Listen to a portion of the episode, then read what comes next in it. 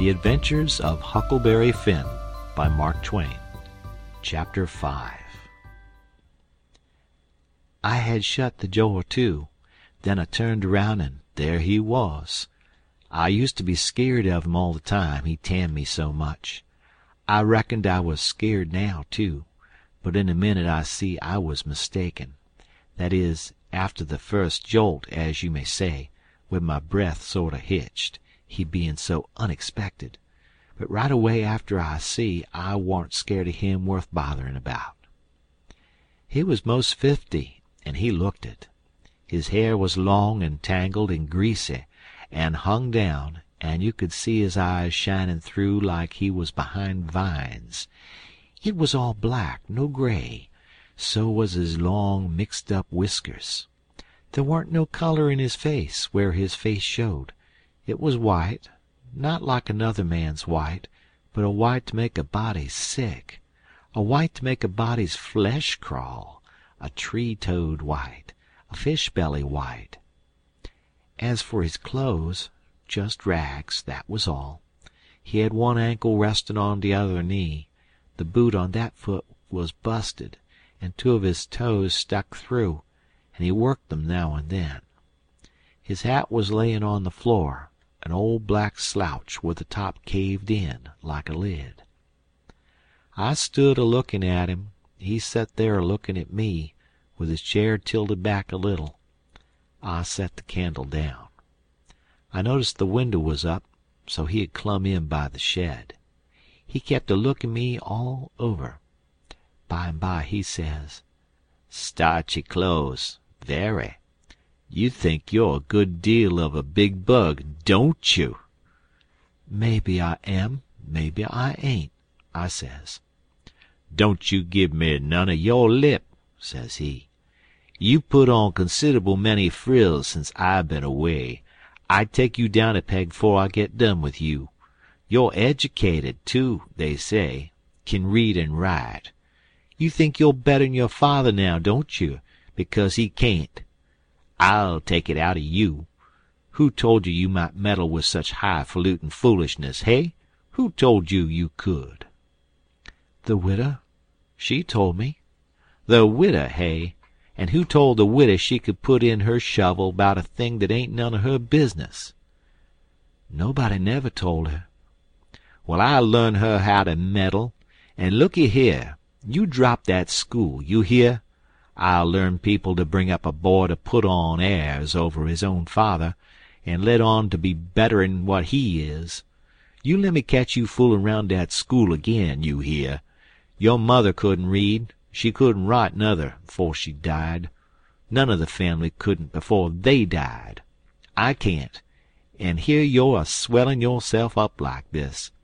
I ain't the man to stand it. You hear? Say, lemme hear you read." I took up a book and begun somethin' about General Washington and the wars. When I'd read about half a minute, he fetched the book a whack with his hand and knocked it across the house. He says: "Hit's so. You kin do it. I had my doubts when you told me. Now looky here. You stop that puttin' on frills. I won't have it. I'll lay for you, my smarty, an' ef I catch you about that school I'll tan you good. Fust you know you'll get religion, too. I never seen such a son." He took up a little blue and yaller picture of some cows and a boy, and says, "What's this?" "It's something they give me for learnin' my lessons good."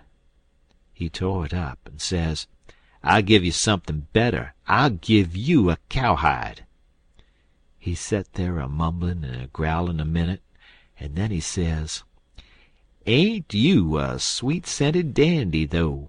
A bed, and bedclothes, and a lookin' glass, and a piece o' carpet on the floor, and your own father got to sleep with the hogs in the tan yard. I never see such a son. I bet I'll take some o' these frills out o' you before I done with you.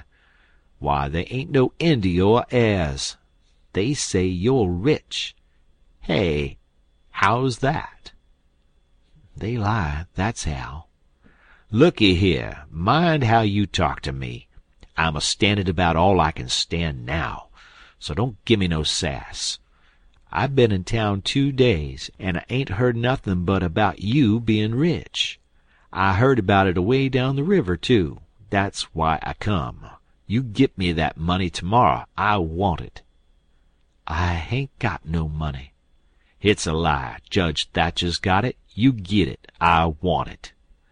"I hain't got no money, I tell you. You ask Judge Thatcher. He'll tell you the same." "All right. I'll ask him, an' I'll make him pungle, too, or I'll know the reason why. Say, how much you got in your pocket? I want it." "I hain't got only a dollar, an' I want that to "It don't make no difference what you want it for. You just shell it out." He took it and bit it to see if it was good, and then he said he was goin' down town to get some whiskey. Said he hadn't had a drink all day. When he had got out on the shed he put his head in again and cussed me for puttin' on frills and tryin' to be better than him. An' when I reckoned he was gone he come back and put his head in again, and told me to mind about that school, because he was goin' to lay for me and lick me if I didn't drop that. Next day he was drunk, and he went to Judge Thatcher's and bully-ragged him, and tried to make him give up the money, but he couldn't, and then he swore he'd make the law force him. The judge and the widow went to law to get the court to take me away from him and let one of them be my guardian, but it was a new judge that had just come, and he didn't know the old man. So he said courts mustn't interfere and separate families if they could help it. Said he'd druther not take a child away from its father. So Judge Thatcher and the widow had to quit on the business. That pleased the old man till he couldn't rest. He said he'd cowhide me till I was black and blue if I didn't raise some money for him. I borrowed three dollars from Judge Thatcher, and pap took it and got drunk, and went a blowin' around and cussin' and whoopin' and carryin' on, and he kept it up all over town with a tin pan till most midnight. Then they jailed him, and next day they had him before court, and jailed him again for a week. But he said he was satisfied, said he was boss of his son, and he'd make it warm for him. When he got out the new judge said he was a goin' to make a man of him. So he took him to his own house and dressed him up clean and nice, and had him to breakfast and dinner and supper with the family, and was just old pie to him, so to speak and after supper he talked to him about temperance and such things till the old man cried, and said he'd been a fool, and fooled away his life, but now he was a goin' to turn over a new leaf and be a man nobody wouldn't be ashamed of, and he hoped the judge would help him and not look down on him. The judge said he could hug him for them words, so he cried, and his wife she cried again. Pap said he'd been a man that had always been misunderstood before, and the judge said he believed it. The old man said that what a man wanted that was down was sympathy, and the judge said it was so, so they cried again. And when it was bedtime the old man rose up and held out his hand and says: "Look at it, gentlemen and ladies all. Take a hold of it. Shake it. There's a hand that was the hand of a hog but it hain't so no more. It's the hand of a man that's started in on a new life, an'll die before he'll go back. You mark them words. Don't forget I said them. It's a clean hand now. Shake it. Don't be afeard." So they shook it, one after the other, all around, and cried. The judge's wife she kissed it. Then the old man he signed a pledge, made his mark. The judge said it was the holiest time on record, or, or something like that.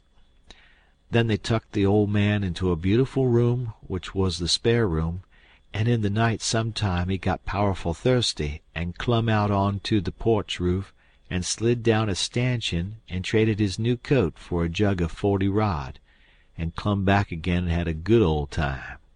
And towards daylight he crawled out again, drunk as a fiddler, and rolled off the porch and broke his left arm in two pieces, and was most froze to death when somebody found him after sunup.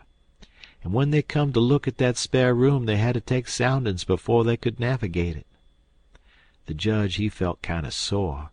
He said he reckoned a body could reform the old man with a shotgun, maybe, but he didn't know no other way. Chapter.